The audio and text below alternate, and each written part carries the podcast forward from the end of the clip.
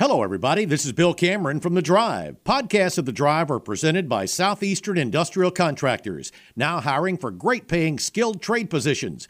Call 334 209 6355 to learn more. Thanks for listening. The Drive with Bill Cameron and Dan Peck on ESPN 1067 and online at ESPN 8. To be a part of the drive, call 334 321 1390, toll free at 888 382 7502, or email the drive at espnau.com.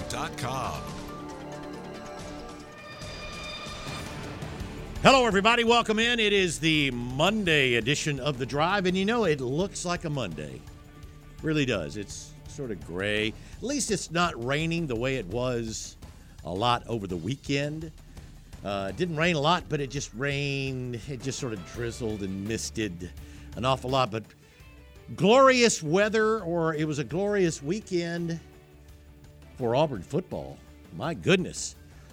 The most impressive game under Hugh Freeze so far as Auburn goes up to, I ought to start uh, calling uh, Reynolds Stadium Auburn's second home. Auburn has Auburn has exploded. They're they're averaging Dan about what they scored Saturday over the last decade plus up in Fayetteville.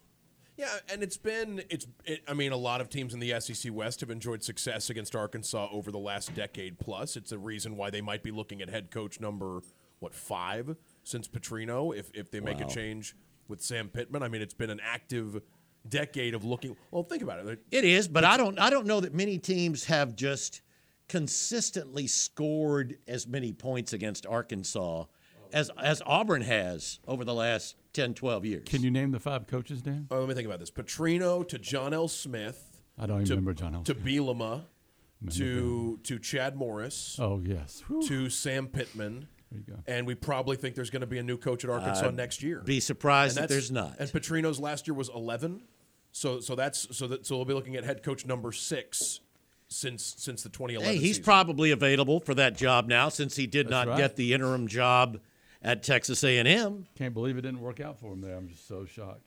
Uh, yeah. Well, it, it it it was a crazy day yesterday, was it not? I mean, as how many times during the regular season? I think the last time I can recall, both coaches of a game let go after the game would have been the Egg Bowl a few years ago. But that was the last game of the regular season. Right. Here, with two games to go in the regular season, you have a 51 to 10 game, and both coaches are fired. And I guess Mississippi State, Mississippi State had no no alternative, no option other than firing because if the coach, if the team who scores 51 fires their coach, how can the coach, uh, how can the team that scores 10 keep theirs? Yeah, I, he didn't I don't even want get a full year, right? No, 10 that's- games. That's tough. I, I don't well, wanna- I I always felt he was he was the the interim coach that was someone that the players, you know, could relate to that that they could get with such yeah. unexpected, you know, with such a terrible thing happening with the passing of Mike Leach. And I never understood why he just pushed that offense to the side and tried to be uh, because he's a defensive just- coach. it- but it just made no sense. If you're Mississippi State, you need to do something different. But right? we've seen we've seen that many times, though, Bryan. We saw it here. I mean, we've seen it where defensive coaches, Yeah. Oh yeah. you know, feel like they're going to be able to um, help the team. You might help the defense a little bit, but you end up not helping the defense at all when your offense Right. is just bad. Auburn It had works- that. it Auburn had that three-year stretch with Arkansas where they scored the the Auburn beat Ark. I guess it's a four-year stretch. You have 56-3 in 16, 52-20 in 17, 34-3 in 18, 51-10 in in it's been crazy. 2019. You had four four straight years where and those look at look at the road scores. Look at look at the scores in. Well, but even like I mean, the 21 game Auburn pulls away at the end, but that 21 game was pretty competitive It between was. Auburn and, uh, and and Arkansas. Auburn wins 38-23. 30 but i mean 38 is the least auburn has scored there in the last what five trips Right. I mean, even the That's loss. well, even- crazy. even Yeah, even the is. loss is 54. loss was 46. Yeah, even the loss is 54-46. No, but but the way the way the series turned, I think especially when it started to go bad for Bielema, Like what Auburn's done lately against Arkansas. We had Don Dunn on the show Friday. Those games against the, the Tommy Tuberville Houston Nutt games. That's back when, yeah, it was uh, Arkansas would, you know, uh, Fred Talley and the nightmares of, of Arkansas. Sure. And, and Petrino had, had a couple of solid performances yep. before the end of his uh, tenure there. But the last decade or so, Ooh. I mean, it's it's been miserable if for you're Arkansas. A, no, if you're a fan up there, I mean, it really is. I mean, you you, you look you look forward to basketball season earlier and earlier mm-hmm. because yeah, what, what you've gotten on the football field. I know, I know you hate this term, but what you've gotten on the football field often is unacceptable. Like that's, I mean, I mean, well, to the to the folks that make the decisions, absolutely. And and there were a lot of fans that about six and a half minutes into that ball game Saturday were ready to they think basketball because I mean Auburn's up twenty one nothing, you know, before we hit the halfway point of the first quarter. They voted with their feet. How about yes. that? They, they, they, got up, they got yep. up, and they left. All right, because that was the stream of folks. Uh, you know, maybe they wanted to catch the Polar Express when they uh, when they when they got. The funniest that's right, because that's right, because it came on at four. Yeah. The game t- game kicked at three. It's streaming on Max whenever you want to watch it, but it's uh, yeah, it cer- certainly a couple folks couldn't wait for uh, uh, for for you know to to get home. It was, uh, you know, we we thought I think Spector called on Friday and asked what we thought, and I I would I expected a game that would be close in the fourth quarter. I wouldn't have been shocked to see a late lead change. That's the only thing I, that was close in the fourth quarter was the score in the fourth quarter because it was 48 to 10 it, going to the fourth quarter. It was so it, the fourth quarter was a tie. It was shocking yeah. to see Auburn yeah, uh, go up right. there and, and take care of business really like was. that. And it's and it's a, you know a lot of it's about Arkansas. But a lot of it's about the way Auburn's gotten better these last oh, couple oh, of I don't, I, I absolutely agree because Arkansas. I mean, the everyone that covers Arkansas felt like they really came into the ball game excited. They yes. were fired up, and then Auburn just they didn't just hit them in the mouth. Auburn just like flattened them. I mean, it was like a, a KO. It was in the first. It was twenty one nothing before Arkansas completed a pass. Yeah. I mean, it, it was a shocking. Like, I mean, it was especially the beginning of it to see Auburn. Arkansas go didn't get a first down forever. Yeah, I mean, it really was. To, I mean, Auburn that that was so impressive and yeah, I mean, it, performances like that will make you a trendy team in the eyes mm-hmm. of uh, the recruits, in the eyes of uh, voters, in the eyes of uh, people who are, you know are sort of evaluating what's going to happen next year. Like g- games like that, in the eyes of a bowl. In scouts. the eyes of people picking the bowl games, you're absolutely yep. right. I mean, so, so there's a uh, yeah that that that was impressive, and uh, and and Auburn looks to be finishing uh, the uh, the regular season with some serious momentum. We'll see what yes. happens Saturday. We'll see what happens in the Iron Bowl.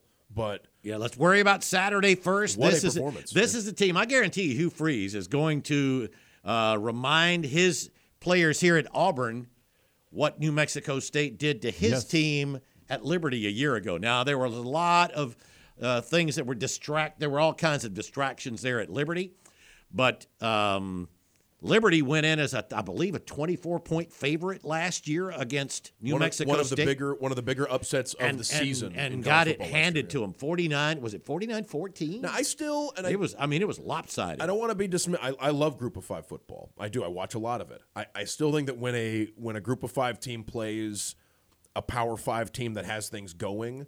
There's usually a difference in athleticism that mm-hmm. comes through. You think about last year, Western Kentucky was scoring a lot of points uh, in Group of Five play last year. They came to Auburn, and it was just a clear, you know, it's it's a middleweight going up to heavyweight and and trying to to fight, you know, something they just they just can't really match. And so I, I would expect if Auburn can play well, I think they should be several tiers better than New Mexico State. But New Mexico State has, you know, they, they've been feisty in Group of Five play and uh, they they're uh, going bowling. They're an eight and three team first, now. First Power Five team they've played all year, mm, which right. you know which re- indicates a serious step up in, in competition. And I would think if and Auburn, one of their three losses was to UMass. That's true. Auburn's opponent in the opener, who uh, who Auburn took care of pretty handily. All right, it's uh, that's Dan. I'm Bill. You heard Bryan Matthews from AuburnSports.com. All here in the studio. Drew is back and at the control. Still Welcome back, Drew. Still don't sound great. Still don't sound like Uh, you feeling okay. Yeah, what's going on here, man? He's, I mean, it sounds like the sinus is is All you know he sounds like All that. right. He- that- That's what All Drew right. sounds like right now. All right, uh, but we're all here on this Monday. We'd love for you to join in and uh, welcome you in on the Drive Hotline presented by Skybar, and that number is 334 321 You can also text the show 334 564 1840 on the Drive text box presented by our friends at Southeastern Industrial Contractors. They also sponsor the podcast, available however you listen to podcasts. Let's get to the Drive Hotline, and uh, we mentioned Spectre, and he's our first caller. Hey, Spectre. Hey, well, well, boy, I was shocked. I was like uh, Dan Peck going up against Mike Tyson in the first round. Yeah, or I mean, I mean, if look, if if that game Saturday had been a fight, they would have stopped it, right? Like that. No, thing they would've would've stopped it They would have. They would have stopped it Yep, early before the second quarter. Yeah, like th- this thing, they would have Yeah. waved. They'd have waved it off, Spectre, and I was not expecting Auburn to go up there and do that. Yeah, it was brutal. But listen, um, I got a question for you since uh, Jimbo got fired. Mm-hmm. You think it's going to open the door for prime time to come to SEC? You know, I, th- I think he's on the list. I um I, I don't know what A and M's going to do. I think that's a that's a really interesting question. You may, maybe you want They have you the want- resources wanna- if they wanted to pursue that. Bryan, the moment you heard Jimbo Fisher was going to get fired, who did you think was who do you think is going to be the next head coach at A and M? I Let's go think he'll do a Tuber. I think he'll do a Tuberville. I think he'll. You're, you're he'll talking about you're talking about Deion. Yes. Oh yeah, no, I think I think Deion would take the job. If I mean, I think A and M is going to be able to offer such an overwhelming amount of money to whoever they want that it's going to be tough for. There are a select few sitting head coaches in college football that I'm certain would turn down A and M, but there's another list. There are an guys- awful lot that, that would be very, Yeah. very if Colorado they interesting. if is- A and M wants them. Four and six right now. They are. That's what I, I think. Maybe they're people that want to wait and see Right. how things go for Deion Right. more than this year. I would be surprised if Deion emerged as the leading right. candidate. So for, Bryan, for Texas who, A&M. who but- do you think? I'll tell you my first thought. Well, the AD there, uh, Bjork, is that Yeah, right? yep. He has a history of, of going after high profile coaches, um, experienced guys, um, trying to take them from other schools. or So I would think a big name like Urban Meyer trying to lure him back or trying to steal. Um, The the one the big name the big name that, that I've heard a little bit of talk and this isn't the guy that I thought Dabo of first. Swinney? Dabo. yeah, I've heard that one Dabo. too. I mean Clemson Clemson's uh, seeming a little disenchanted with Dabo. Yep. Uh, Dabo is somebody that would check those boxes that Jimbo did, but better Yeah, than that's- Jimbo. That's the kind of hire that this AD Yep. makes. There's also the question of whether or not, if you're not in the SEC or the Big Ten, is your financial situation secure wherever you are at a place like Clemson? Right. Because of the because of the point. difference in revenue. Right. That may maybe coaches in the. Um, I mean, we saw Link, ACC we saw or- we saw we saw well, Lincoln Riley yeah. jump from Oklahoma to USC. We saw Brian Kelly jump from Notre Dame into the SEC. We, we've seen coaches make what a couple of years ago would have seemed like impossible moves. And yeah, I think. I mean, look, if if A and M wanted Dabo as badly as they wanted Jimbo Fisher in 2018, they Right. could they could overpower. Yeah, and I, I don't I the- don't think it would be the hardest thing in the world for Jimbo to to leave The Dabo. right Yeah, now. uh, For, Dabo to leave in the situation. Now I'll tell you the guy that I thought of is is the guy that everybody I think has at the top of their probability list, and that's Mike Elko. Sure, former- who had who was a defensive coordinator there at A and M, and he's done an outstanding job at Duke. Yeah. It's crazy. That makes a lot of sense. It's crazy, but the only thing that I've read as a negative is people don't think he looks the way a Texas A&M coach should look. Come on. And I've heard some questions about. I mean, is two years at Duke enough? Even though Yeah. he was even though he was ACC Coach of the Year last year. Uh, I mean, it is is two years at Duke enough to prove that you're ready to step in for Texas A and M and be the head coach? Like, yes, that's that's I would say yes. like I, like I, I would think Mike Elko would be. For there are now there are two how, many, vacancies. how many years did Steve Spurrier spend at Duke? Good question. That's like uh, I mean, just- those, those are two guys that have, that did what other coaches haven't been able to do, and that's compete. And Duke's lost some Duke. games. Duke's lost some games this year, but they, you know, injuries caught up to him. I think for the most part, and and the fact that this is a guy who Well, if very, they had healthy Riley Leonard, they would have won a couple of more ball games ve- this year. very recently was A and M's defensive coordinator, and and was a big reason why that defense was good Mm-hmm. uh, at, at Texas A and M. So yeah, I think, um, yeah, I, I think I think that Elko would make seemingly he'd make sense. Uh, it's just a matter of. I guess I guess I'm wondering if he's flashy enough for the people that are Right. If they're going to be spending that kind of money paying off Jimbo, is this going to satisfy them? Hello. Yeah, go ahead, Spectre. Uh, okay, is Bryan still there? I am. Okay, this opens the door for Auburn to go after Coleman at Phenix City, right? Uh, very much so. And um, Good question. Auburn has been in communication with him. Um, Sure. I don't know how many times he's visited this fall, but, But I- it's been a I lot. I think there's It's been, been a a few. There's been a few stealthy visits that Mm-hmm. um, they've kept under the radar, in my opinion. I can't say that as a fact. I think Florida State is still a, Yeah. a school that you've got to got to be. I think this but look I, concerned with this there, too. opens this opens the door for everyone on the recruiting trail that A and M was after. I'll tell you what, this opens the door for everyone who signed with Texas A and M the last couple of years. You're because right. remember, folks, Well, that's why that that's why their interim coach is who he is because he's one of their, if not their top recruiter, and they're they're hoping he can at least keep players um, there Transfer- for a while. Transfer portal is open to any player Yep. who has had their head coach uh, let go uh, until the season's over. But this Auburn staff and Hugh Freeze have already proven to me that they are big game hunters, so to speak, right? Mm-hmm. They, they are not going to shy away from going after Cam Coleman and do what it takes to get him. So, yes, I think Auburn is going to be a big player for him, and I thought that before Jimbo was fired. Will Hugh I think Freeze that too. will Hugh Freeze be at the Auburn uh, Central game on Friday night? Uh, I don't know. Um, Are the rules there? What are the rules about head, head coaches uh, going? I'd, I'd have to pull up the, the calendar. I don't Yeah. know if, if Yeah, you they're, gotta know if if they're it's allowed to be out right now. right. But think? There are gonna be people watching that game. I mean, that's I think the first time he went out earlier this fall it was to Central, wasn't it? I think so. So I don't know how many visits he has left there as far as evaluation type visits. But anyway, uh, the other thing, if we're talking recruiting, is I think Jamonte Waller, the flip they got from um, Florida. Florida this this weekend right after the game was huge. Mm-hmm. I mean, first of all, Yeah, did he know or what when he was in, Yeah. in the post game press conference? Oh, yeah. Did you see that, Dan? yeah. He- yeah, Spectre. uh, Recruiting did- did question. you know what we're talking about? Yep. Yeah, I mean it was great. In case folks didn't know, he was talking about we're going to need more. He was talking about the pass rush. Yep. We're going to need more of those. Maybe we'll get some soon. He said with a laugh, and within within minutes, Yep. Auburn had the uh, flip from uh, Jamonte Waller. Let me tell you that this kid's a special player. We've got him number two overall player in Mississippi. I think other folks have him number one. Uh, he's a outside linebacker, a pass rusher. Uh, that is one of the most important positions for Auburn to fill in the 24 and 25 classes. They've just got to reload there. They basically got Jalen McLeod, and that's it as far as really premier pass rushers on this defense right now. Uh, and him, and um, oh, I forgot his name. Uh, Riddick. no, no, no. Uh, Riddick's a middle linebacker, I believe. It's uh, the, the kid from uh, Joe Phillips? Tuskegee. Yeah, Joseph Phillips uh, are two really, really talented pass rushers, and they're going to help Al- Auburn out right away. I think it's true freshman. I think Auburn will also address this uh, position in uh, the transfer portal also. All right, guys, I'm out of here. Appreciate it, Spectre.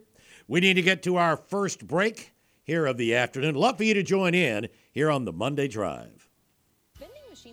Vending machines are fun. 321 1390. Toll free at 888 382 7502 or email us at the drive at espnau.com. Welcome back into the drive here on this Monday afternoon. Bill, Dan, Bryan Matthews from AuburnSports.com. Bryan, a busy, busy time. There is so much going on. Today was pretty full, right? Yeah. I mean, I stuck around for the two coaches, but players today too, right? Yeah, and also um, a volleyball coach uh, was there too. Uh, spoke to him or listened to him. Brent, yeah. Yep, and um, we talked to I think six or seven players. today. Wow. So yes, very busy. Man, I mean, there's there's so much going on. Auburn basketball getting ready to head to to New York um, to play Notre Dame Yep. on on Thursday, and then St. course, Bonnie and who's the other team? Do you know? uh, I can't remember. oh, it's somebody else pretty good. Uh, yeah, I'm I'm blanking on the other team that's in there, but it's Notre Dame up first, and We then got St. Bonaventure and Oklahoma State. There playing- you go. playing Okie the next State, yeah. And St. Bonaventure and Notre Dame both have uh, big followings in the New York metropolitan Oh, yeah. area. I would expect Auburn to face a pro Notre Dame crowd. Although I watched some Notre Dame this weekend, and Western Carolina pushed them around. That's- it was, that was a surprise. It was shocking. It was not a Notre Dame controls and Western Carolina's getting ahead with fluky plays. Western, I mean, if you didn't know, you would have guessed Western Carolina was the ACC team in, in, in that game. So I mean, it was it was really stunning, and um, and and that's uh, yeah, I, th- I think they they really need to refocus because Auburn represents a serious step up in competition from what Notre Dame just struggled with against Western Carolina this week. Pearl talked a little bit about Notre Dame. He mentioned that game, and he said that West Carolina is a very veteran team, and uh, that Notre Dame has some a couple of really good freshmen. They're going to be great sophomores, but he said they're still, you know, going through that learning curve, so to speak. So it'll be interesting. You know, Auburn is still going through a little bit of learning curve on their own, right? They've got they've got a freshman Aden Holloway who's getting a lot of minutes. They've got a bunch of newcomers, guys stepping up from different levels. So. Uh, I, I wouldn't necessarily assume Auburn's just going to go up there and beat Notre Dame. No, um, but but it's I, it's hard for me to imagine Notre Dame's anywhere near as deep as Yeah. Auburn is. It's been crazy the first couple of games. Nobody's played 30 minutes Yep. yet in a game. Yep, and I I think that's going to be really good for Auburn uh, when once we get into. Oh, you know it. Uh, you know, February, March, right? Um, but there's going to be some. You know, it's not going to be. Oh, there are going to be some night. bumps in the Yeah, road. I mean, there's no question. But this is a, this is a fun team to watch. it is a lot of athleticism. Finally, got a team that can shoot the three better. I mean, they haven't necessarily done, shown that yet in games, but you can see that they can Mm-hmm. and will. And um, just a lot. I'm, I already said it, but a lot of athleticism on this team. Uh, they can defend, and they can get, well, they can defend in the first half, and they can really get up and down the floor really well. No, I, I think this is a. Uh, I mean, it's it's a team that we'll see what what kind of roles change over uh, over the course of non-conference play uh, before Auburn has. I mean that that first week in league play with Arkansas at Arkansas and then A and M coming to town. I mean that is a that is a punch in the mouth as far as a way to get going in conference play. And so Auburn's going to use this month and next month to uh, to figure out like what the rotation needs to look like. I, I would think that. Let me, let me ask you guys how how much longer do you think do you think Tre Donaldson's role as the starter is secure through two games, or is Holloway making a pretty serious push to maybe? I mean, he's already playing. He's played more minutes than Tre in both games. He has. Um, I, I wonder if maybe they like the combinations, and so guys like Tre and I think Chris Moore, to an extent, would also be someone where uh, it's not necessarily. I mean, I mean the the the the closing lineup on Friday night, right, was was Janai, Jalen, Chad, Denver, and Aden.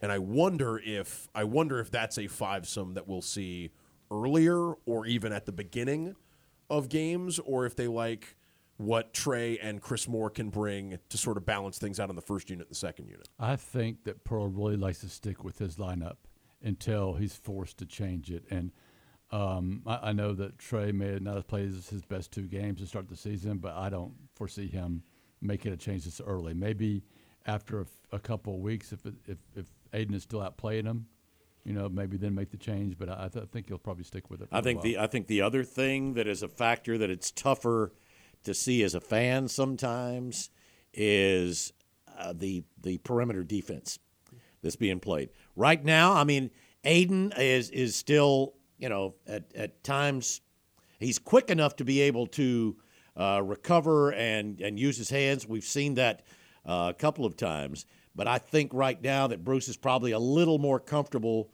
with Tre just because of his size there on the perimeter defensively. But there's no question Aden is showing, you know, offensively what he's doing today. Bruce, What about what Bruce about took- what about Chad versus uh, what about Chad versus Chris Moore? Uh, I think it's a similar type thing. Similar thing, yeah. I think it's a similar thing. I think Chris is, you know, Chris is steady. Uh, Chad Chad is a guy that boy he really can because of his length. He can make up. He comes up with steals when it looks like a guy's past him. He's able to reach in there and flick the ball away and, and do some things. But uh, it, it seems at times Bruce isn't thrilled by the guy getting past him in the first place. So uh, I don't know. But I mean, Bruce today was talking about the point guards, and he said the key is, and I think maybe the interesting thing for us to look at, and I haven't really checked this. Here's a Ferg kind of thing, is the plus minus per minute. Maybe because he said how the other four do they make the other four guys in there better? So it wouldn't just be the plus minus while you're while you're in there. It would be the plus minus, say, Aden's plus six in 27 minutes, and uh, Tre was five and 13. Then actually Tre would be, you know, it would come out to a percentage wise. But I mean, that's what he said is the key for him is who makes the other four players around them better, and that's something that you know I can't just tell you by looking at it. I don't know. It's early too. I mean, two Yeah. games. Right? It is just two games, and and, he- and he has a lot more practice, um, Right. you know, time to go on than just what we've seen in the two games. And you know, Tre has not been shooting great so far, but we know he can shoot really, really well because Mm-hmm. he fin- the way he finished the season last year. So I I'm I'm not ready to you know go one way or the other on that. I just now there's Well, time. and, and- it, and it's I mean the minutes have been it's been close enough to 17 18 minutes for one guy 22 23 Yeah. it for was the other. 27-13, I think, in the first in the game, first game and then and then it got Yeah. closer to 20 each you know in, Right. in the in the second game and I, I would expect I mean maybe it's not so much about who starts the game uh, you know but more who's who's out there in the in when the, when when the game's on the line. yeah, in the in the final stretch. Mm-hmm. in the final eight minutes or so of close games, you know, who, who's out there more. I think that I'm tempted to see because it does feel like uh, Janai, Jalen, and Denver are in the plans in those in those big moments. Yep. I'm tempted to see because of what offensively it feels like a, a Holloway and Baker Mazara. Kind Yeah. You know, add, adding those two, but then there's the question of what kind of perimeter defense you're going to get. You're right. Uh, Chad seems to. I, I wonder how much of it is willing. Chad is exciting. Yeah. It can be good exciting. It can be oh my, but it's sort of like sort of like KD. He's a lot. K- like I tell you what, K- and apparently KD. they're very close. Apparently they're very close off the court too, Uh, which, would, well- which would make sense. it's inter- this is interesting about KD. Were you with, there when Bruce talked about him? Yeah, Yeah. Um, well, go ahead if you want. to. No, no, go ahead, Bryan. I was going to say he he certainly has stood out the first two games. He really right? has. And I didn't realize this, but with the rule change, and and that takes away the secondary defender from drawing those charges, um, or at least makes it tougher for a secondary Much defender. Bruce said this changes the way they recruit and changes the way they play because now they can go after players who like to drive and finish at the rim. And he said this style really fits KD much better. And I didn't that didn't really dawn on me until he said it, but absolutely you can see it with KD. He is really um, I thought played well the first two games. KD's always been fearless, and he's Right. going to go in there and he's going to put up some shots that you go, no, yes. I mean, Yeah. but he's amazing about being able to get in there and get the ball up off the glass and in. But now defenders have to back away because they're going to be called for a block 90% of the time because they're not going to be quick enough to step in before he hits that last Exactly. plant foot Yep. and goes up. I hope they call it correctly. I hope because I think the rules. I think the rule has the right. Um, yeah, I, I think trying to get trying to get kind of flimsy charges out Right. of the game to you know to compensate for guys who maybe don't have the athleticism to stay with uh, with with the uh, with the ball handler. Like I think that's I think it's the right move. Um, I hope yeah I hope referees call it right, and it does feel like KD would be somebody who would really benefit from that because he is a he is a wrecking ball coming down the lane sometimes, right? He I, is. I can't imagine. I mean- can't imagine someone trying to stay in front of that. No, I mean he, he. I mean, I know other people have called him. I've, I've thought about it for a couple of years. He's he's the Tasmanian devil. He's a hmm. whirling dervish. I mean, he's spinning and he's going up and through traffic and and able to do it. And this suits him. This rule is definitely good for him. Now, Bruce didn't seem thrilled with it. Right. He I doesn't mean, like it personally. No, no. Bruce isn't isn't crazy about it because Bruce is such a defensive guy, Yeah. and he really likes being his de- able to step in there. And his and his defenders have drawn their fair Yes, share they of, have. of charges in the lane too against teams that want to go. Uh, you know, if, you- if you have somebody who wants to, you know, to, to do all the business themselves, uh, you know, taking taking it right to the basket. That's been one way uh, that that sm- especially like smaller guards, right, have been able Mm-hmm. to. Uh, you know, Auburn's been able to you you, you pester them with a small guard, and then a, a post gets in front of them, and, it, and the collision uh, you know, leads to the offensive foul. They're trying to get that out of the game now, and uh, un- unless the guy is set you know, you have to be set long enough for the for the player to go around you. It feels like is the is the Yeah. way. Well, I mean, he's got to he's got to have planted that foot to either be able to go up or around you before you do. So you can't be in both places. The only thing that it's the the, the biggest negative to me in this is it's making games longer. It seems like it's like we're gonna. Uh, I, I guess you'd get whistles before. Maybe you'll get fewer whistles, and eventually, Yeah. players will just get out of the way and let Right. people go in and lay it You up. I feel like players will adapt, uh, Yeah. refs will adapt, and, and you know it'll it won't be quite as noticeable as we move throughout the season. But mm-hmm. I, I'm also just excited about KD's role. I think being the sixth sixth man, even though there's five six men so to speak, kind of on this team, but I still consider Katie the. He's one of those. He's instant energy, Yeah. and that's sort of the way I was going to ask Bruce about that. But then Jacob asked a question about combinations very first, and I didn't want the next question to be the exact same thing. But I was going to ask him. I I mean, because he's got there are two or three guys. Chad is one of them. Uh, Dylan is one. KD's one that I mean, they're just energy. When they get in there, it's like you feel like all of a sudden we're speeding it up. Yep. Uh, and then he's got other guys. So I mean, it's it's interesting the combinations he's been able to use, and he's seeing now because you've got some some guys that are just steady more, and then you've got the ones that are like, wow, we're about to ratchet it up when they get in the game. Oh yeah. All right, we'll get to our bottom of the hour break. Love for you to join in. Anything you want to talk about, we'll get in more into the coaching moves. Uh, as as yes, it was uh, it was nearly Black Sunday yesterday. I mean, three head coaches let go yesterday, two in the SEC, and I don't think we're done, as we said earlier. Love for you to join in. 334 321 1390. It's Bill, Dan, and Bryan here on the Monday Drive. 7 online at espnau.com. To be a part of the drive, call 334 321 1390. Toll free at 888 382 7502 or email the drive at espnau.com.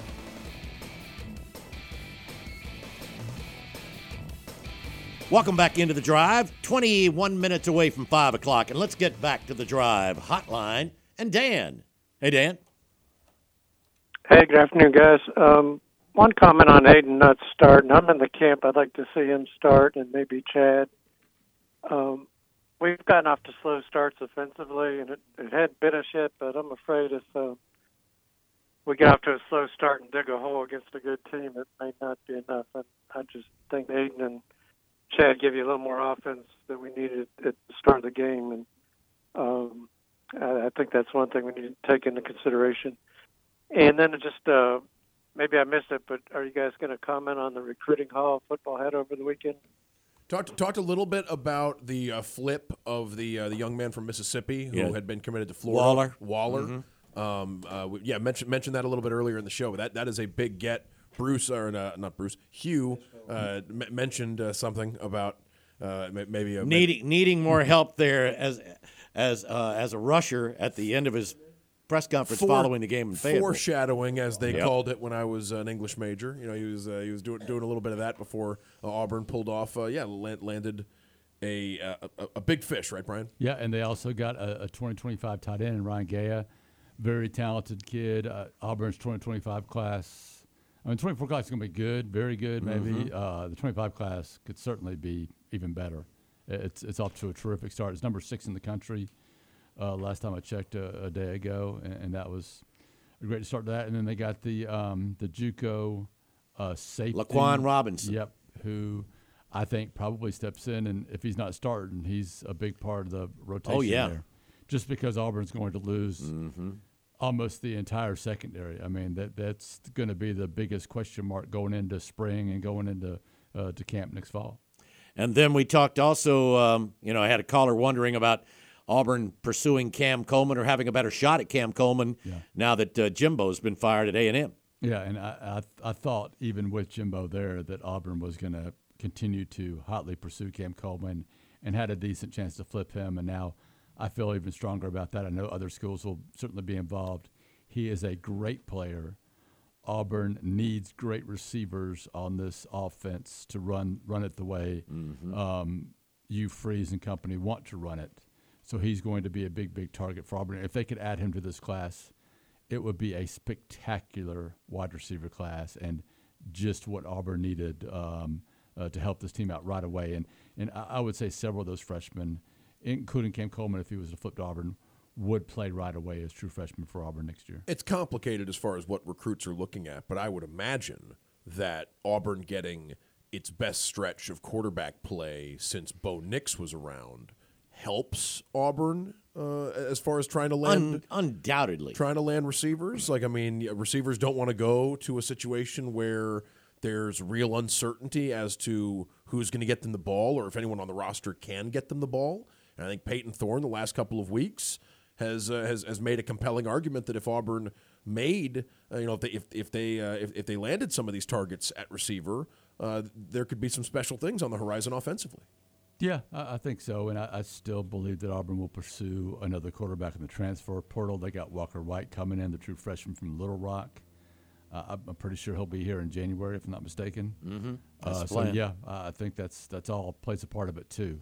Uh, but I think what's going to play a bigger part for a lot of these receivers is just Hugh Freeze's reputation of having great receivers and uh, develop them, developing them, sending to the NFL, putting up big numbers in a passing offense. All those things Hugh Freeze has done consistently um, during his career, and you know it's been a struggle this year at Auburn because of personnel, but that's about to change. Anything else, Dan? Oh, icing on the cake. Uh, impressive win by the women yesterday at Rutgers, Yeah. 20 point Yeah, win. no Watch kidding. Really, uh, yeah, that was good. really impressed with that. Was not. I, I, mean, I 20 don't want to be mean, but I wasn't necessarily expecting that. But they went up there and played really, really good. There was a twenty-seven to two run, I think, Yeah. at some Yeah. point. It was 19, It was nineteen to four Rutgers, and it Yeah, was 17, 27 to 2, 35 to it was, 4 it was, or it was, a- something it was, like a- yeah. it was 17 to 4 Rutgers to start the game. And then Auburn went on a, yes, I think it was 34 29 at one point. Maybe Auburn added to that, you know, as, as Mm-hmm. it continued. But I mean, the way Auburn survived a, a slow start and really took it to Rutgers is a, uh, yeah, and a nice win earlier uh, when, when they when they came back and beat Louisiana as well. They were trailing uh, throughout that game uh, against Louisiana at home and then came back and won. So, yeah, nice start to the season for uh, for Coach Jay. Appreciate the call, Dan. 334 321 1390. Uncle Ollie is up next. Whose uncle are we talking about here, Bill? I don't know. Maybe Drew, because after- Drew answered the phone. Good good afternoon, gentlemen. How are y'all? Doing fine. All right. Hey, let, I'm gonna uh, go back to what you were talking about about A and M and the coaching search. First of all, do you think that Dabo Swinney is a man of principle? Yes, I do. Yeah. So, how in the world would he fit at Texas A&M when he has proclaimed that NIL is the devil and the transfer portal is the devil? Well, How on earth would he survive there, considering he has made he has proclaimed that both of those things are anti-college football. you don't have to like them in order to take advantage Right. of them. Right? I I- mean, Oh, he's- I I, mean, I, it's not. It's not again. his. That's why. I mean, that's I- why I asked the question about I- principle. Well, I would say one, well, two words, and it's one name. I think Gene Stallings, the fact that the, the relationship that Dabo has with Gene Stallings, I think that Gene would be sort of the buffer there to uh, uh, to maybe come out and talk a little bit about the the, the modern, you know, the way things are going in, in modern football. I I think Dabo would find a way I mean, I think if you to hate, be able to to handle those guys that the Texas A&M 12th man organization wants to pay the money to to bring them if in. If you hate those things that much, I guess the principal thing to do would be Get to, out. Yeah, to find another line of work. And since I don't think Dabo Swinney is going to do that, I think he's going to do everything he can to compete. And if A and M gives That's him a great bet- question, though. if A and M gives him a better chance to compete than Clemson does, so, so why is he do, why is he not doing that at Clemson? well, I think he's started to soften his stance on that now, and I, I think of Yeah. course he is. Four losses will Yeah. do that. I'm sure. exactly I'm, based on what's happened this season. exactly. I don't know. I don't know Here's the the exact. guy- I don't know the exact the- amount that Clemson players are getting in NIL, but I'm sure it's not zero. Here, here's the here's the guy that scares me to death. That that I hope they they hire because I'm scared to death that Alabama's going to in about two or three years. Dan Lanning. Dan Lanning. That is the guy that makes me nervous. That guy can recruit and he can coach. And I, I hope A&M throws enough oil money that trumps Nike money because he scares me if he ends up on the west side of the state. Well, that's the kind of guy that Ross Bjork would hire. I mean, that would be a big splash hire. The only thing about Dan Lanning is he's still got a little of that uh, Lane Kiffin, what are you calling, what decisions are you making at times that he does. But no, he checks all the other boxes. It's although I think it's going to be tougher to poach a Big Ten or SEC coach because those schools have. Well, you don't want to get into a bidding war with Texas A&M. I understand if they if they feel like that's the guy, they can offer a you would think Oregon's deal. got a little money, too. Exactly. I, I- think that, that the coaches the coaches in the Big Ten and in the SEC, I think, are increasingly like, okay, you got to be careful about making a move there because you're. I just financial- wonder if Lanning would be more comfortable back in the SEC But no, I, or I think back a, in a know, big the a big SEC program making a move for Lanning would make Yeah. sense, and you it Mm-hmm. would un, you know you'd sort of understand. And you know what? That Washington coach is winning a ton too, and that guy is from he's like a he's like a farm kid from one of the Dakotas, and he was winning at Fresno State before he's at Washington. I think people might think he has they might have this idea that he's a West Coast guy. Um, he's not just a West Coast guy, and may, maybe it's not big enough for A and M. Uh, but if if Washington's flirting with the playoff, I mean, this guy has won a ton in the last couple of games, and I, and I could see maybe uh, A and M kicking the tires on him too. Appreciate the call, Uncle Ollie. We got to get to our final break of hour number one. Love for you to join in as we continue here with the Monday Drive. Hey, sports fans, Jeff Myers here, First Baptist Church of Opelika. Well, this week we. The Drive with Bill Cameron and Dan Peck on ESPN 1067 and online at ESPNAU.com. To be a part of The Drive, call 334 321 1390. Toll free at 888 382 7502 or email The Drive at ESPNAU.com. Welcome back into the drive here on this Monday afternoon. Bill, Dan, Bryan, Matthews, AuburnSports.com, and back to the drive hotline. And John is up next. Hey, John. Hey, good afternoon.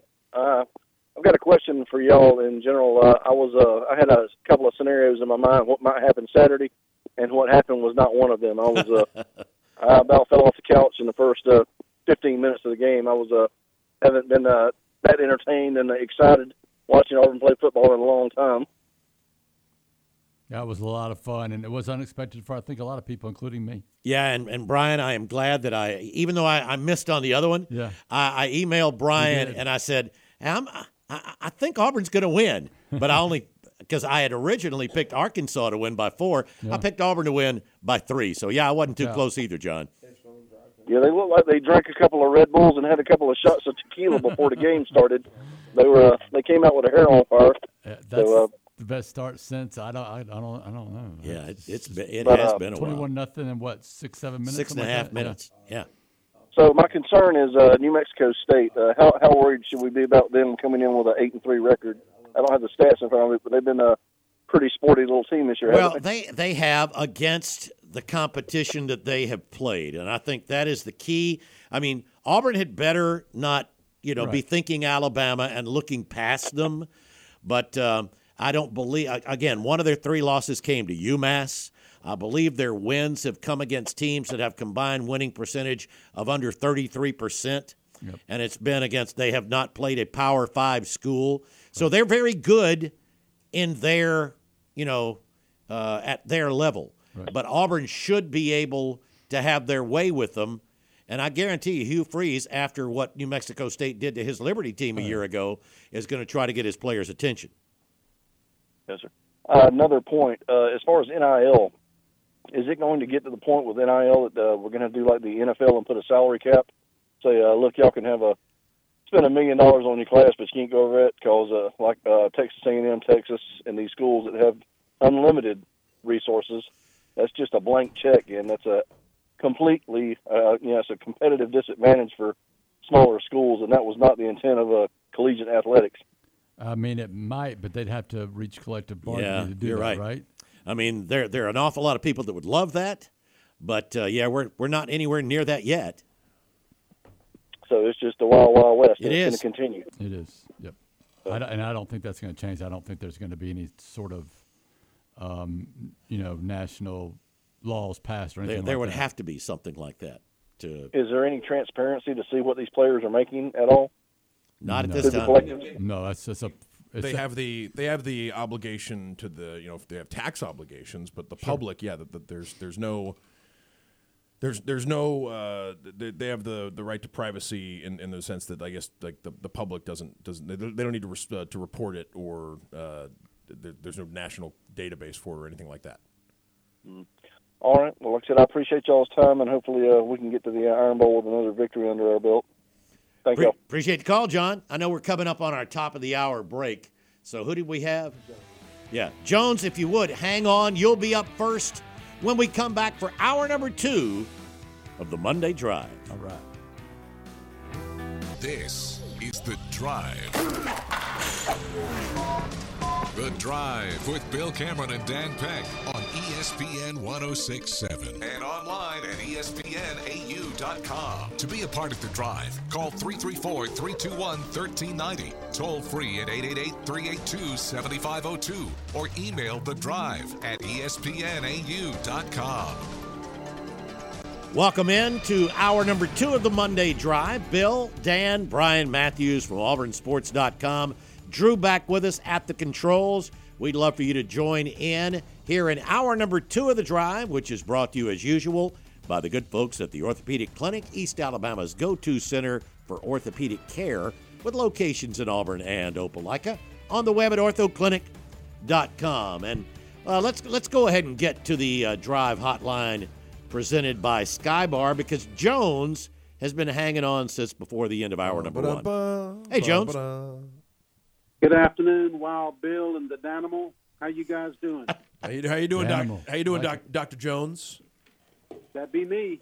Look here. I want to address now a couple of things. These people that are whining and worrying about Dan Lanning, are is Auburn not dealing with the greatest college football coach of all time in the town of Tuscaloosa as we speak? That is indeed correct.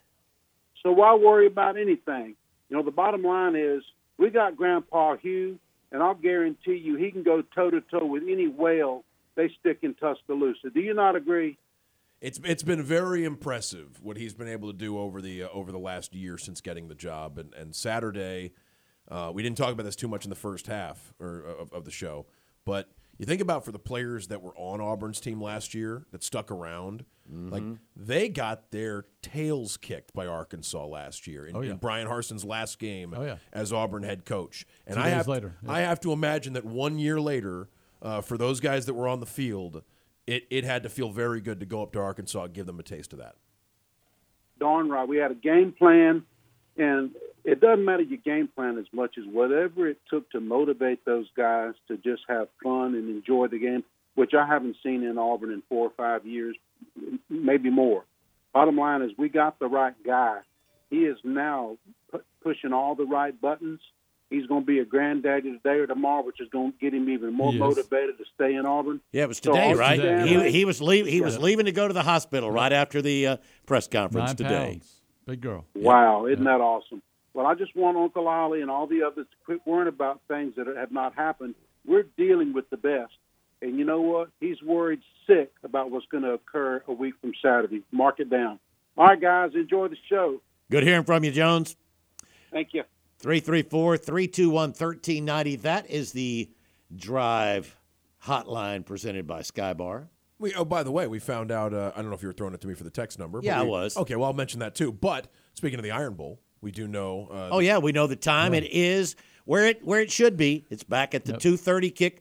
It's the ninth straight year, I believe. It's been a two that right? thirty One- kickoff on That right. CBS. Yeah, One if you look last- outside right now, it'd be the third quarter. I think it'd be nice yeah, and yeah. that's right. It's going to be dark. One last It'll be dark time. for the second half. The, final, the final SEC on CBS regular season That is broadcast. right. That's SEC fitting. champ- SEC, Fitting. Yeah, about that? SEC championship game one week later. That will be the last time the SEC. Uh, that that will end the era of SEC football on CBS that we've had uh, for the last couple The, of decades. the decades. announcers can root for Alabama one last time. Uh, whatever they want, whatever, whatever. We we will we will all, all three of us will be there. That's right. Well, I'm but, listening uh, to 'em. Yeah. And but if- yeah, I mean, and of course, this week's another three o'clock. Auburn ought to be ready for that mid-afternoon Oh, yeah. game. That's This will be three straight three o'clock games with the New Mexico State game, then two thirty for the Iron Bowl. How good is that atmosphere going to be in you know another 12 days or whatever in Jordan Hare Stadium? I know it's going to be good It's this going to Saturday, be crazy. but it's It going to gonna be, be yeah. crazy. Auburn just needs to take care of business and be healthy Yep. going in, and then we'll see what happens. That's right. Alabama is Alabama's really gotten better. I mean, Auburn has too, uh, but but I mean, for the Auburn fans that go, man, there's no question Auburn's going to win this game because look how much better we've gotten. Alabama's gotten better too. They figured it out because yeah, they have. Uh, Milroe is a Ooh. Big time dual threat quarterback, Yes, and, he they, is. Mm-hmm. and they were treating him like a, a drop back guy. And once they changed, uh, it made a big difference for The, them. the door the door is still open for there to be four undefeated conference champions in the college football playoff. You still have Yeah, Georgia's looking pretty good too. you got? Georgia, you got Florida State, you got Man. Washington, who's still undefeated. Yep. Uh, and you have, although Oregon has the Heisman favorite at Yes, the they moment. do but- at the but- moment. but Washington uh, is still undefeated, and then you've got the uh, Michigan versus Ohio State winner who could who could finish Mm-hmm. the regular season undefeated and, and have winning their. Com- now, if anything else happens, the committee's got a mess on their hands because you could have one loss teams in a beauty pageant, and I would say one of the dangers. I, I, I don't think we're going to have four unbeaten teams. I don't think we're going to have four unbeaten teams either, and I would say one team you got to watch out for, Bill, is if Alabama were to keep winning. A one-loss Yeah, you're Alabama right. team. You're that- right. A one-loss Alabama team that ends the Georgia winning streak in Atlanta is a Going to be tough to keep out. is it going to be a tough team to keep out? And and what about a 12 and 1 Georgia team that's only losses in the SEC championship game to Alabama? Yes. Like the, the committee's got a real I mean, you could have Yeah, that's something Georgia's got to think about. I mean, it's like, huh, they, they might be able to lose and still get in. That would help the SEC get two teams in, so Auburn needs to screw that up. or or Georgia or Georgia could go 12 and 1 and there could be three undefeated conference champions and a 12 and 1 Alabama team that just beat them on the board uh, as well. So you could have uh yeah, you could have, you could have a mess if if the undefeated teams don't hold serve. Yeah, oh, you're right. All right, 334 321 1390. That's the drive hotline. You can also text the show 334-564-1840. That's the drive text box presented by our friends at Southeastern Industrial Contractors. They also sponsor the podcast available however you listen to podcasts. And who on Friday, when they thought we were talking about college coaches, wouldn't figure that we'd start started off with Michigan without their head coach Jim Harbaugh? That's sort of back, especially in this part of the country, that's taken the uh, um, back seat to the two moves that have already been made in the SEC, and it's hard to imagine there's not going to be a third uh, with Texas A&M and Mississippi State firing their coaches after A&M destroyed the Bulldogs 51 to 10, and Arkansas. I mean, Bryan, there was there was buzz Saturday night that you know we might hear as Yeah. early as yesterday that Arkansas was making a coaching And change. then I, I saw a report, and I don't know the veracity of it, but just recently that um, there was Share it talk anyway. that, that he was going to, uh, they were going to keep him for at least another year. It would So be we'll a, see. I think a, it would be a stunning show of loyalty by Hunter Yurachek, You know, the AD. yeah. maybe keep- maybe Hunter's thinking, further. Uh, I don't want to get in a bidding war with. A and M. Maybe that you know what? If they beat Missouri at the end of the year and show that there's still some signs of life somewhere, maybe, maybe you can do it. I would lean towards. I, I don't think Sam Pittman's gonna gonna be able to keep his job after the season the way the way they're the way they're finishing the year. And As for you know, and we've heard some unhappiness about the decision at Mississippi State from people. I you know, look, it's unfortunate, um, but Zach Arnett inherited that job under really difficult circumstances. I don't think Mississippi State had the appetite to do a full blown coaching search after Mike Leach passed away. Uh, they decided to go with stability and promoted a coordinator from within. Um, in you know, I, I think he's felt a little over in over his head. Uh, all season long, He's he's looked it, and I mean, he, maybe maybe he's a really good head coach some point down the road. He's still very young. I can't fault a program for being proactive and thinking, you know what, we have the wrong guy and we need to make a change. And I think that's what happened at Mississippi. If you know State. that you if you know you need to make a change, there's no reason to wait because uh, other teams are making changes and they're going to be going out and looking at prospective candidates as well. How do you think Will Rogers feels about this now? You know, we talked about Yeah. it back in the in the preseason when there was talk about the offense changing, and then we talked about it a few games in.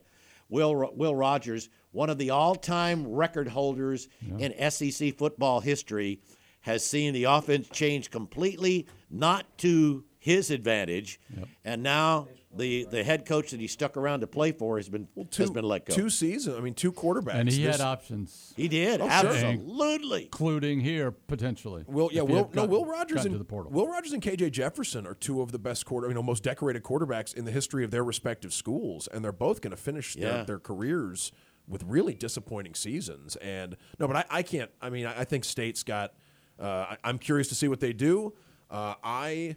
I haven't really heard any names How for about state. this? How about this as a name for State? Well, you've mentioned Dan Dan. Mullen. Well, Dan Mullen is. yeah. If they but wanna- I, I think Dan Mullen is happy making the money that he's making without taking any criticism for anything. I don't far as want on the field. I don't want him to leave.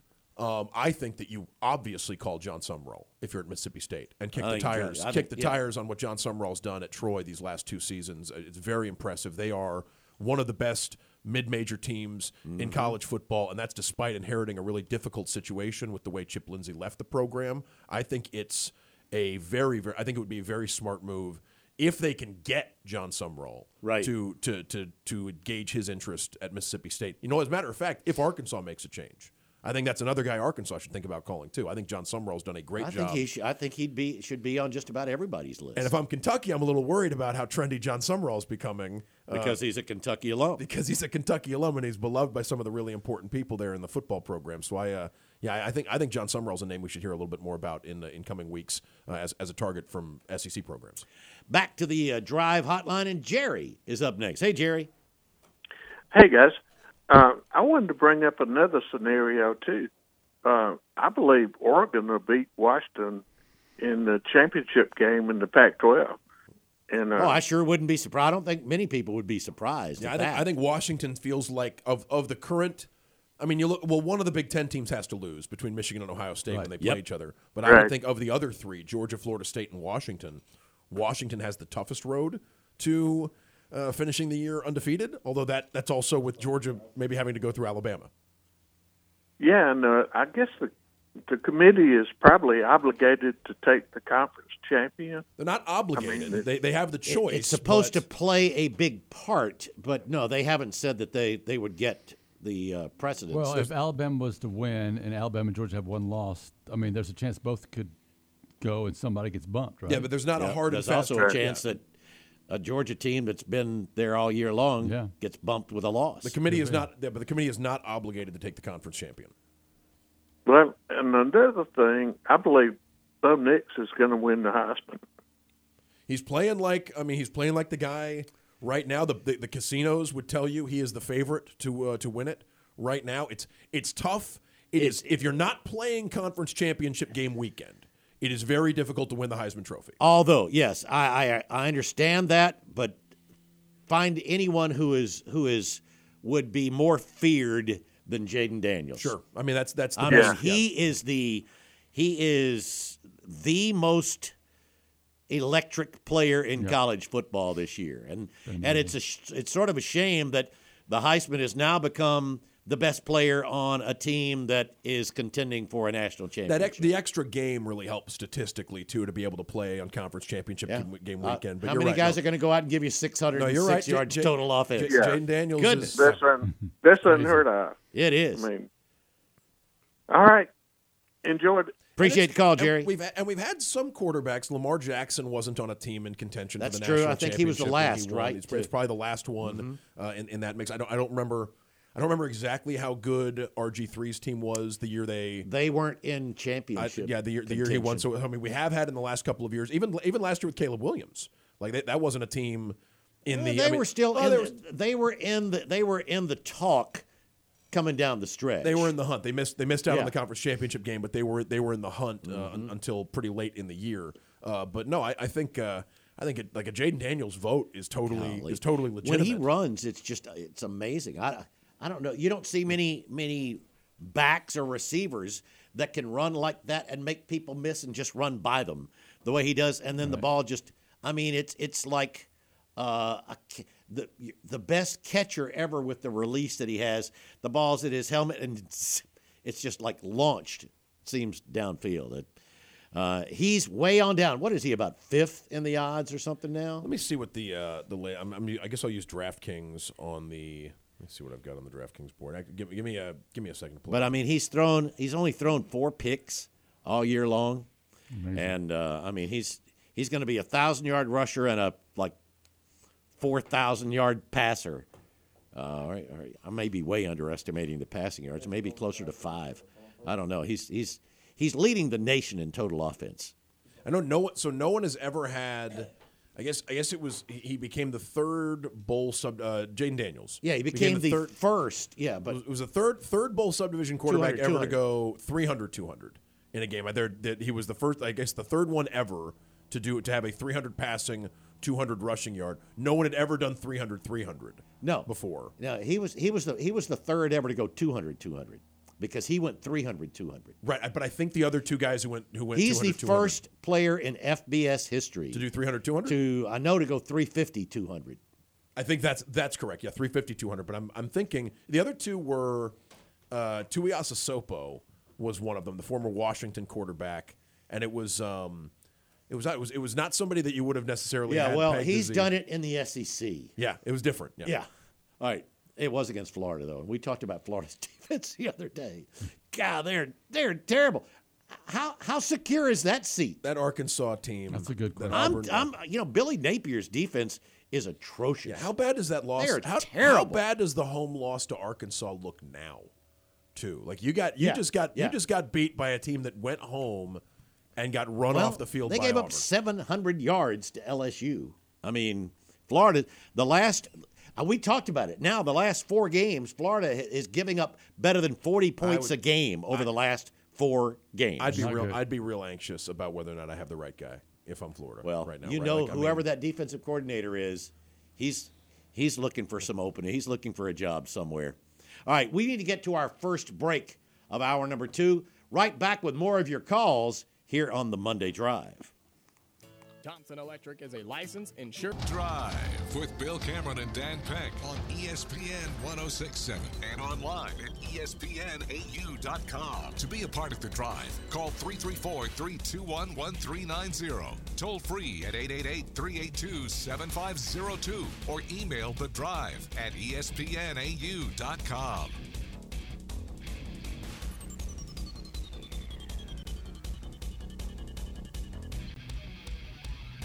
Welcome back into the drive, 20 minutes after 5 o'clock here on this Monday evening. I'm getting used to it now.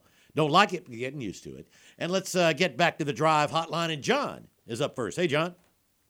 Hey, Bill, I'll try to be concise. Did I hear you correctly say that Florida gave up 700 yards of offense to LSU Saturday night? Yeah, and they gave up 606 of them to Jayden Daniels, passing and rushing, which is a that's a that's a conference record. That's the most a quarterback has ever That's had. something to be proud of, Florida. Yeah, that's the most a quarterback's ever had in an SEC game ever. That, yeah, it doesn't sound like Billy Napier's long to the tooth at Florida. Hey, I really had an off the wall question because, and I don't know if you guys could answer this or not, but since we're coming up on the 10 year anniversary of Kick Six, there was an interesting article on AL.com today. Very And- interesting. Yeah, and I had a question on that. Back in my days at school at Auburn, I actually worked in media relations and worked in the press box, and always it was always kind of frowned upon to cheer. In fact, I think Kent Partridge back in the day would almost throw people out if people were cheering in the press box. I'm just wondering, after kick six, was there any level of neutrality neutrality left among the I was on the in field. press Well, box? I was I was in the box, and Mm-hmm. and I'll tell you this: it was more incredulous. It was more the just everybody not believing what they were seeing and on their feet. It wasn't necessarily cheering. What I stood and said to the guy next to me is, "He's going to score, and this mm-hmm. game's over." It mm-hmm. wasn't necessarily cheering. I it was like unbel- but it was unbelievable. Just everybody was incredulous at what we Yeah. were seeing as as Chris Davis is coming down the sideline. So I can see where a youngster who was in the press box was like, you know, it was pandemonium. Well, it it seemed like that. Everybody was like yelling, trying to yell above the crowd to other people that they were either online on the phone or Yeah. In the press box with. I can tell you what I would have said if I was in the press box, but I can't repeat it on the air. Thank, thank you for not. Yeah, we, Because we like this. It was, oh my shock like God! Look, it's like I mean, because the thing is, he's going to score, and then you go, and the game's over. Yep. I don't think I've ever. Um, uh, well, appreciate the phone call, John. You got anything else? Thank y'all. Thank you guys. Great, great stuff as always. I've, I don't think I've told this story on the air before, Bill. Um, I the morning of the kick six, I was uh, with a group in Los Angeles. We were playing the NCAA video game, and I beat someone running a field goal back from like the the, mor- I- the, I- the morning of the kick six. Yeah, I- the morning. I of need the kick proof six. of that. It was not. I not. need proof it was of that. not Auburn. Alabama. It was not Auburn versus Alabama. We did not do it like that. But Well, we, you know what? we You both- better play that game again. we were both playing that morning, and and someone attempted a long field goal to win the game, and I put the punt return defense back and and, and ran it back to win. And that like the the, the- I mean within and Gus was watching on Twitch. With- That's right, that, Gus and saw I- that. no, and and it was it was a I mean people I mean that to, to or, the, or Chris was, and said, "Put me in." Right, the people who saw that and then saw Auburn win the Iron Bowl hours later with a return talk about kick, incredulous? They, Yeah. they could not believe. Yeah, no- Because no for a lot of people in LA, I was the only Auburn person they knew. So like I, you know, they, I was I was the one you would reach out when weird. And between Cam Newton and the kick six, you had some things to reach out to me about. in Los Wow. Angeles. And uh, and yeah, that that's that's a thing that I. I mean, I swear you got to take my word for it, but I, I, I swear that happened. Wow, that that that is an amazing that is an amazing story. And if you don't know what what John's talking about, I would encourage you to read this really cool article today. And I think they're doing a whole segment. Uh, it's going to be a series of articles on the 10th year anniversary of the Kick Six. Very but cool. today, it was they interviewed the officials that were on the field and got their perspective as the play was unfolding and how it was going. It's it's it's really a good. I, I like that. I'd never thought of you know getting that slant on on that story. So uh, you know we don't we don't hype them an awful lot, uh, but that's that's a really cool really cool job. story today. All right, let's uh, get back to the phones. And Yellowhammer is up next. Hey, Yellowhammer. Hey, afternoon. So, um, called in last week before the Auburn Arkansas game and expressed confusion and indecision because, you know, I I just didn't have enough faith in Auburn. I didn't have all that lack of faith in Arkansas. That I mean, their quarterback was maybe going to be in the pros, and and they were hanging all those points on Florida. But then everybody hangs all those points on Florida. They, that they But- do. in fact, uh, a side a sidebar here: Are they maybe the worst defense in the SEC, or not just this year, but maybe in years? Well, I don't know that statistically they they are, but the last few games they it's just gotten worse and worse for uh, for Florida over the last few games. I have not seen the the updated SEC statistics, but I guarantee you they're they're they're near the bottom if they're not at it. Total defense, they are they are just tenth. Vanderbilt's worse. LSU is thirteenth. Yeah, they they would be. But as far as the team. points on, how about that? Just points against. Score- uh, scoring defense of Florida is tenth. Also, Vanderbilt's last. Oh, okay. Thirteenth. Yeah, so I mean it's bad, but the last few they've been they've been the worst team in the league over the You rem- last I mean, month. you remember. Tennessee? Tennessee couldn't get anything going. That's right. Florida in that game They in sh- they- they in the throttled Tennessee. Yeah, I mean there That's was a crazy. belief there was a belief that Tennessee. Well, Missouri throttled Tennessee. Oh yes, they did. That's the other one. That's the other one I changed, Bryan. I, I was way wrong on that one. And Missouri may go ten and two, and, and I think Eli Drinkwitz has made a pretty compelling case to be SEC Coach of the Year. Mm-hmm. If Kirby Well, goes can unbeaten, anybody- it's going to be tough to take it from him. I was just wondering. Uh, there's just nobody who's going to be able to beat Georgia, is there? Uh, I think Alabama- Alabama's a pretty good matchup for him. Alabama and Atlanta is, is gonna is not gonna be easy, and, and I think if Oregon keeps rolling, that's gonna be a team that's gonna be tough to match up with too. Uh, but no, I think Georgia will be the favorite in every game they play uh, between here and the end of the season. Didn't they win last week without Brock? Uh, No, they got him back, and he played very Oh, well. got- He played very well. Brock Bowers. Oh, okay. Looked, looked full speed. I mean, Georgia, Georgia looked to be at their best in taking care of Yeah. Ole Miss on, on Saturday. They're they're a team that has gotten better as the season goes on. And Ole Miss continues to have. It's like they disappear in the second half in big games. It's it's it's been crazy because I mean that game was was was really tight, and then Georgia just blew them out in the second half. Same thing. Well, one last thing. Yep. One last one last thing. Uh, after the Arkansas game, uh, I solidified some of my indecision. Uh, you know, I was thinking, well, Auburn has a good defense, but after that game, I thought, no, Auburn has a really good defense. They do. Is that They they really do. They just get the most out of those guys. I think They- Ron they do Roberts has done a job. fabulous Yeah. job this top, year. Top red zone defense in the conference. Uh, the secondary can match up with good receivers, and that allows the defense I Mm-hmm. Create you- turnovers. You, don't have, aside from McLeod, who's who's had a couple of really solid games of late. Uh, the pass rush has been hit or miss, but I think Auburn's been able to try to generate pressure on the quarterback. And being able to lean on your secondary the way Auburn can, Mm-hmm. uh, you, you can you can put them in, in tough situations because you need to uh, need to get to the quarterback. all right? Well, thanks, guys. Appreciate the call, Yellowhammer. Uh, all right, we're, we're getting near the bottom of the hour. Uh, Bryan, we'll hold if Shane can hang on.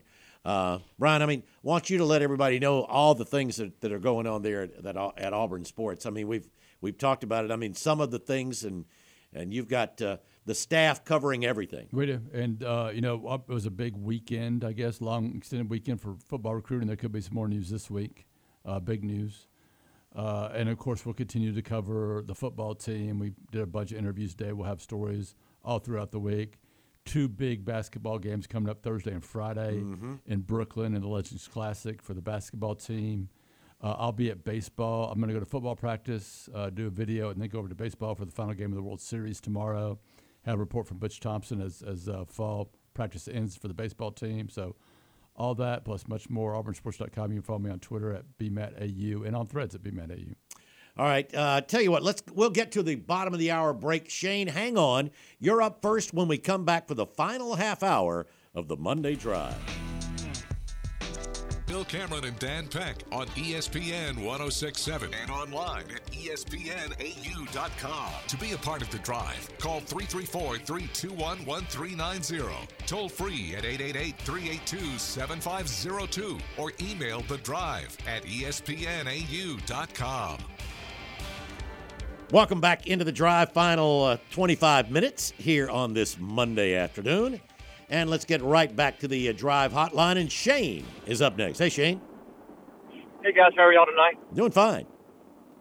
Hey, I just had a quick uh, question on on a scenario. If if, if luckily it would pay. So let's say that Auburn somehow beats uh, Alabama, um, Wins eight games. and then Alabama then goes on and beats Georgia. Would That you would know, make it tough. beat them- It'd be tough for What if they beat anybody. them by like two touchdowns? I think a two a two loss team get in? a two loss Alabama team would be a diff. Like I, Not I don't, getting I don't think in, I don't I don't. think. I don't. Th- I mean, you, Well, no, first- no, no. I'm talking about Georgia. I know. I don't think. Oh, I don't oh. think a but two if Alabama team beat them soundly, I think it would make it. It might end up being tough for the SEC to have one. I think the I think Georgia's still getting in as a twelve and one team.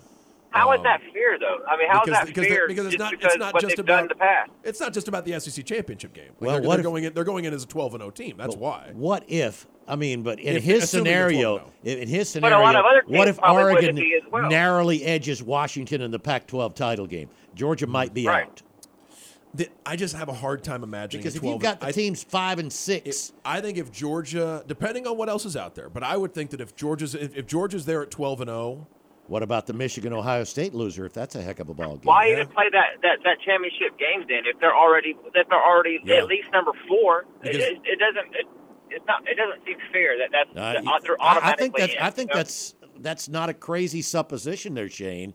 That if Georgia were to lose and the Michigan Ohio State loser, that was a much tighter ball game. I think it might be very Right. difficult to have an SEC team in. a, a, a one so, loss. Florida State undefeated. You know, uh, um, let's say Oregon or Washington, and then and then we got one loss Especially if it's Texas that beat Alabama. Now, you know, now, that's now when right you get there. in, when you get into a one-loss Texas team being being ahead of Georgia, that's where I would wonder if the Yeah, committee that would one bite I- on I that. don't Like- know. Like, let's say I, I think I think the Michigan Ohio un- State scenario undef- is the one that's undefeated undefeated like okay so let's let's say 12 and 1 Georgia loses the SEC championship game to Alabama that, that's why they're and, 12 and loses loses by okay, a couple touchdowns double digits. um, undefeated Florida State would get in Mm-hmm. undefeated Washington and or one loss Oregon depending on who wins the Pac-12 Let's make it, let's make it even simpler. Say Washington, Okay. undefeated Washington, undefeated winner of the Big Ten, and undefeated Florida State. So you got three. I don't know if anyone else is getting in over Georgia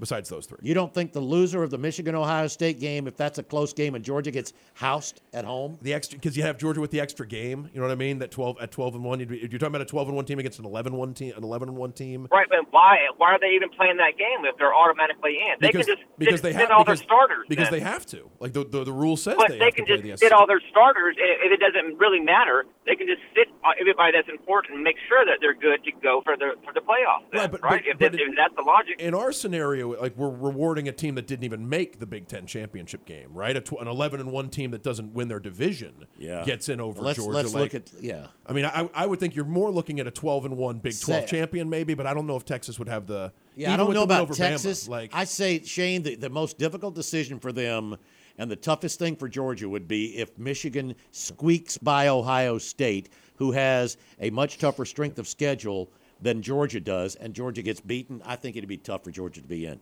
even even if the the let's just say even if let's I'm just, I wanted to say Texas, okay? Because if Texas beat the, the SEC champion and they only have one loss in the year, And they beat them, in- they beat them at Tuscaloosa too. You're right. Right, and it was at Tuscaloosa. So why would they not go over a Georgia team that yeah ran the table against the East that was I think whatever the committee. and, I and think the lost? committee would think that the body of work from Georgia over the course of the entire season would be more impressive. They're going to take into account the past two Texas- seasons. Texas which, lost which to- I, I hate that happens. Texas- they take into account Texas what would they've have done had in the past. Texas will have had a loss to an Oklahoma team. Who's the best team other than Alabama that Texas has beaten this year? Georgia has wins over Ole Miss. Georgia has wins over uh, Tennessee. Georgia has wins over. They won at. Well, they don't have a win over Tennessee Like, yet, who's- but they will. I mean, who's Texas's second best win after after But if Texas Alabama? had, if Texas if Texas had had won the last two national championships, and we're in the same scenario right now, would you still be saying that though? Would I be saying that a 12 and 1 Texas team That- should I mean Would, would get in over Georgia, a twelve and one Georgia team? I you know what? I think there's maybe something to the idea that Georgia's getting extra credit for the body of work, which I don't like. You know, it should it should be every year, but I think Georgia at 12 and 0, like you can't ignore what Georgia has done this 12 and year. 1. If- They'd no, but 12 but and 1. But if So they, if they so get to if they get to 12 and 0, you have to look at who they've beaten to get to 12 and 0, right? They, their strength of schedule's not that high. it's not but that it high, would but be it the would same be record, twelve and one team. It one beat the one that beat you, Right, but- you beat that. I But mean, it's not. beat, it's not know, just about. It's not just about that one game, though, right? It's about what they've done all season long. I would think that Georgia has more quality wins than Texas would, if if the committee were to go with that. I look. I think it's an interesting question as to whether or not a twelve and one Georgia team could be. Hope over. we've got a situation like that to uh, to be But I'm- talking about. but I'm- yeah, I- Yeah, I think I Geo- think, I think it's Georgia's already in that. automatic. It, it I think it's automatic that Georgia's already in. Uh, it, does- they don't. It doesn't really matter unless they win. They lose in the regular season. They're already in the playoffs. I think that a I, 12, I a hate 12 and 1 Alabama team that wins the SEC could be the team that bumps Georgia out in this conversation. If Alabama were to run the table between now and the SEC championship game, you could have an ACC big you could have an ACC champion, a Big 10 champion, a Pac-12 champion and Alabama. And that that could bump Well, so then out. that, that Alabama team would then get in over the Texas team that, that is their conference champion and beat them. I think that a 12 and if it came down to 12 and 1 Sadly, Alabama, Shane, I think I think they would. If it came down to I 12 they and 1. Alabama, if it came Yep. down to 12 and 1 Alabama and 12 and 1 Texas for one spot, um, I don't know if Texas is going to get enough credit for having one at I Alabama. think- I, I could see the committee could go with right. the committee could go with Alabama in that That'd be interesting. That's horrible, guys. Anyway, I'm wait wait for next year that 12 playoff, and this won't really matter. War Eagle. Because the win, I mean, Alabama, I mean, Alabama's strength of schedule. If they were to go twelve and one, right? You're talking about having beaten Georgia in the SEC championship game. You beat LSU. you beat Ole Miss. You beat Auburn at Auburn. Like I think, yeah, I think the thought Let, of leaving let's, a let's let's see them let's see them get there, and we'll see. My prediction is either Alabama or Georgia are going to be in the college football playoff. Yeah, 99% it's, it's- chance. It's, hard not to and see maybe that. a 20, 25% chance they're both, They're both in, in. if, if Yep. it breaks a certain way. Yeah, I don't, I don't know who's winning a beauty pageant against either one. Texas would have the best argument because they beat Alabama at Alabama. Uh, Ohio State would have the the best argument if they had a loss and a close loss. A tw- you don't you think Ohio State at eleven and one would get more playoff consideration than a twelve and one Big Twelve champion Texas? Yes, probably. Interesting. But I'm, All right. I'm not sure a two loss Alabama. No, If no. they, I think a two-loss Alabama has no chance. I don't think there's any room for a two-loss team in the Yeah. playoffs. uh, unless everybody else just collapses. Yeah. Back to the phone we go, and Rain Man. Hey, man. Thanks for hanging Hey, on. man. No, no problem. I'm sure you guys are up against the final break, so I'll be as quick as No, I no, can no. We, for we, you. we got plenty of time. you got time. Oh, well, then I'll just talk all, all evening. That's all right. Well, we got, You at got least, an hour and a at half, least half five. an hour. We got at least five or six minutes. So five have at six it. is all. I'll, the mu- I'll, I'll uh, fit it into that. The music's playing, Rain Man. Sorry, we got to. Uh, no. Hey, uh, you know, I told you, Bill, five or six weeks ago that in my preseason conversations with some mutual friends of ours, I had predicted that we would go seven and 5 and not only seven and five, that we'd start with three straight wins. Everybody would decide we were really good. Reality would set in with four straight losses, when everybody would decide we were terrible and we maybe even made a mistake with this coach.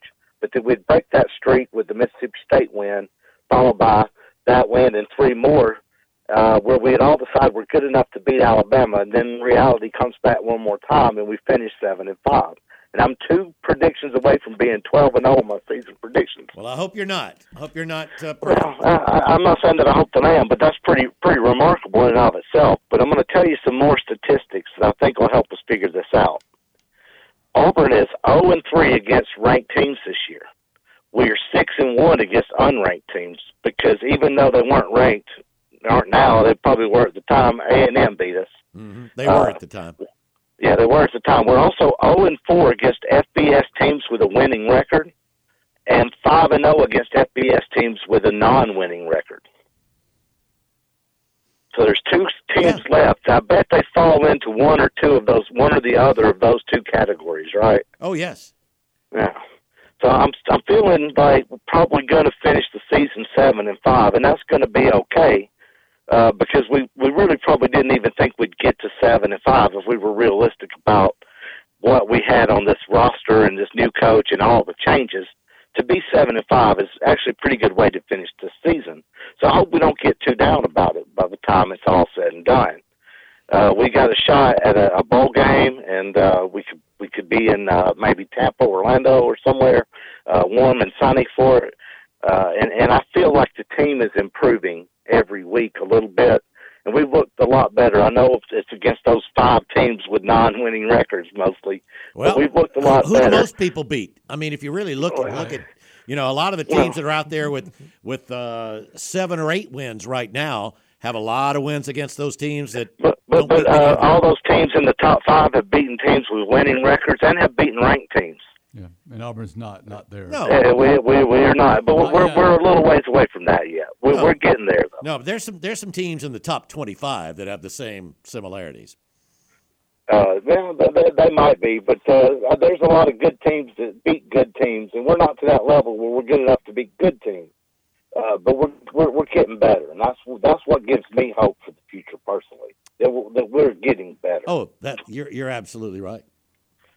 It feels good to see improvement uh, week to week, game to game. Sometimes don't get too far out on beating Bama or not. Yeah, they're probably on their way to a 12 and one season.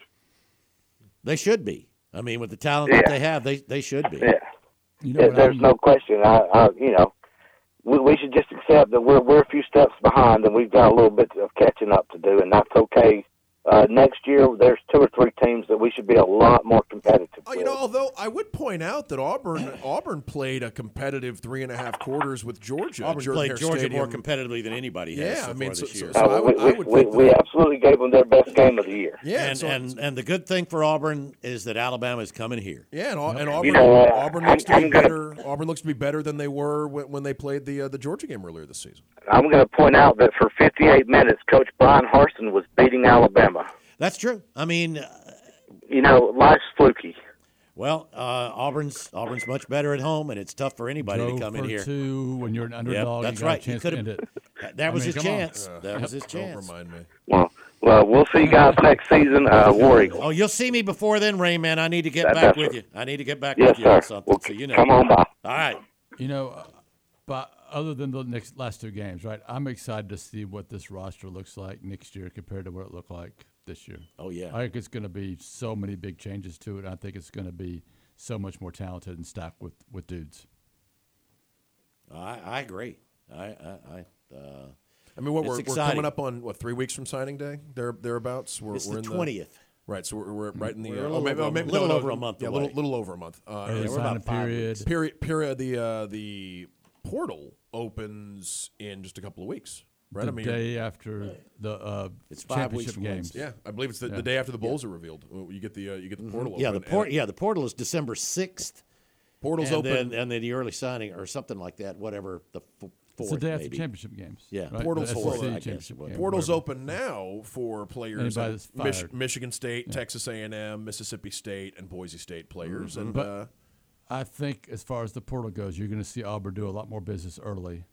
Um, last year they had to do a lot of business late just because Yeah. they were putting together staff, coming from a, a, a different level. A lot well, Auburn of has a them just, Auburn you has know, a two deep this year. They've That's had difference. time Like, now to analyze Yes. who's out there, Yes. or anytime somebody is in getting in the portal, they already they're on it. Before, Yes. I mean, last year they were just putting people together to try to have analysts. And whether you like it or not, every school, every top school around the country has scouted all these group of five teams, all these players. They have an idea of who they might be interested in. Mm-hmm. And most have probably made contact one way or other with representatives you know, behind the whatever, however, maybe not direct, but you know what I'm saying. Our folks will get in touch with your folks. yeah, that that's just how it works. I'm, I'm not speaking of Auburn specifically. I'm just saying college. That's the way it goes. Auburn Yeah, had that's to the way Auburn had to scramble last year once once Hugh Freeze and his coaching staff. Yes. You know, once they were installed, Scramble they, is the right word. You know, Yeah. I- they, used- they had to yep. scramble to assemble a, a team. I guess now you're waiting on. Now you're waiting to see what some of the NFL decisions could be from a couple of these players to decide. You know what the. I, I think that yeah they they maybe have an idea of, of what guys are going to do, but that that could influence what Auburn does at what left tackle. You know that That's that would the be- one maybe, of the ones maybe I'm the not quite, secondary. I'm pretty sure on the other ones. Yeah. Like, I, I mean, I can almost guarantee you Keontae's going to declare. Not think because Dillon- he Oh, doesn't yeah. love Auburn and, and isn't a It's great hard for me to and- say that he shouldn't. Dillon Wade seems like the. I'm not the- sure about that one. The guy with the most interesting decision to make as far as whether or not he wants to come Yeah, back. a lot of it's going to depend on what he's hearing or what folks are telling him that he's going to hear. do you get the sense that Auburn feels like, based on what they've seen this year from Too Tall and Muskie, that they have an I internal they have an internal option At at, left tackle, tackle, or do you think no, they I think every other position, yes. I Okay. don't know about left tackle. Right. one of those two guys could play guard too, Muskie or, Yep. or, or Too Tall, probably Muskie. But uh, but those are those are guys that we've seen at tackle. Gunners out of eligibility, Right. Uh, but but yeah, what what Dillon Wade? What do- I mean, it'd be a huge it'd be a huge retention. I think- if I they think- convince Dillon Wade to stick Yeah, around. Auburn has the possibility of having a great situation on the offensive Yeah. line if, if Dillon comes back. Imagine, I think. im- imagine that sentence again, Bill. Like, yeah, I, like, I know. mean, Can you believe I said that? I mean, after what? After Auburn's offensive line is playing pretty well right now. They've done a great job developing starters, developing depth. Depth, You feel good about it right now. And you, and you feel great about the future with guys like Connor Lew coming up. You know, he's going to be a great starting center for Auburn for the next uh, two and a half years or Jake, whatever it's Jake be. Thornton was a was a very good hire. It would appear. It would appear, you know, at, at the moment at least, that this is a guy who really, uh, really, really has it together. Absolutely. Yep. All right, we will get to our final break of the afternoon. Still time for you to join in as we wind it down here on the Monday Drive. Hi, this is Jessica Ventiere, Lee County District Attorney.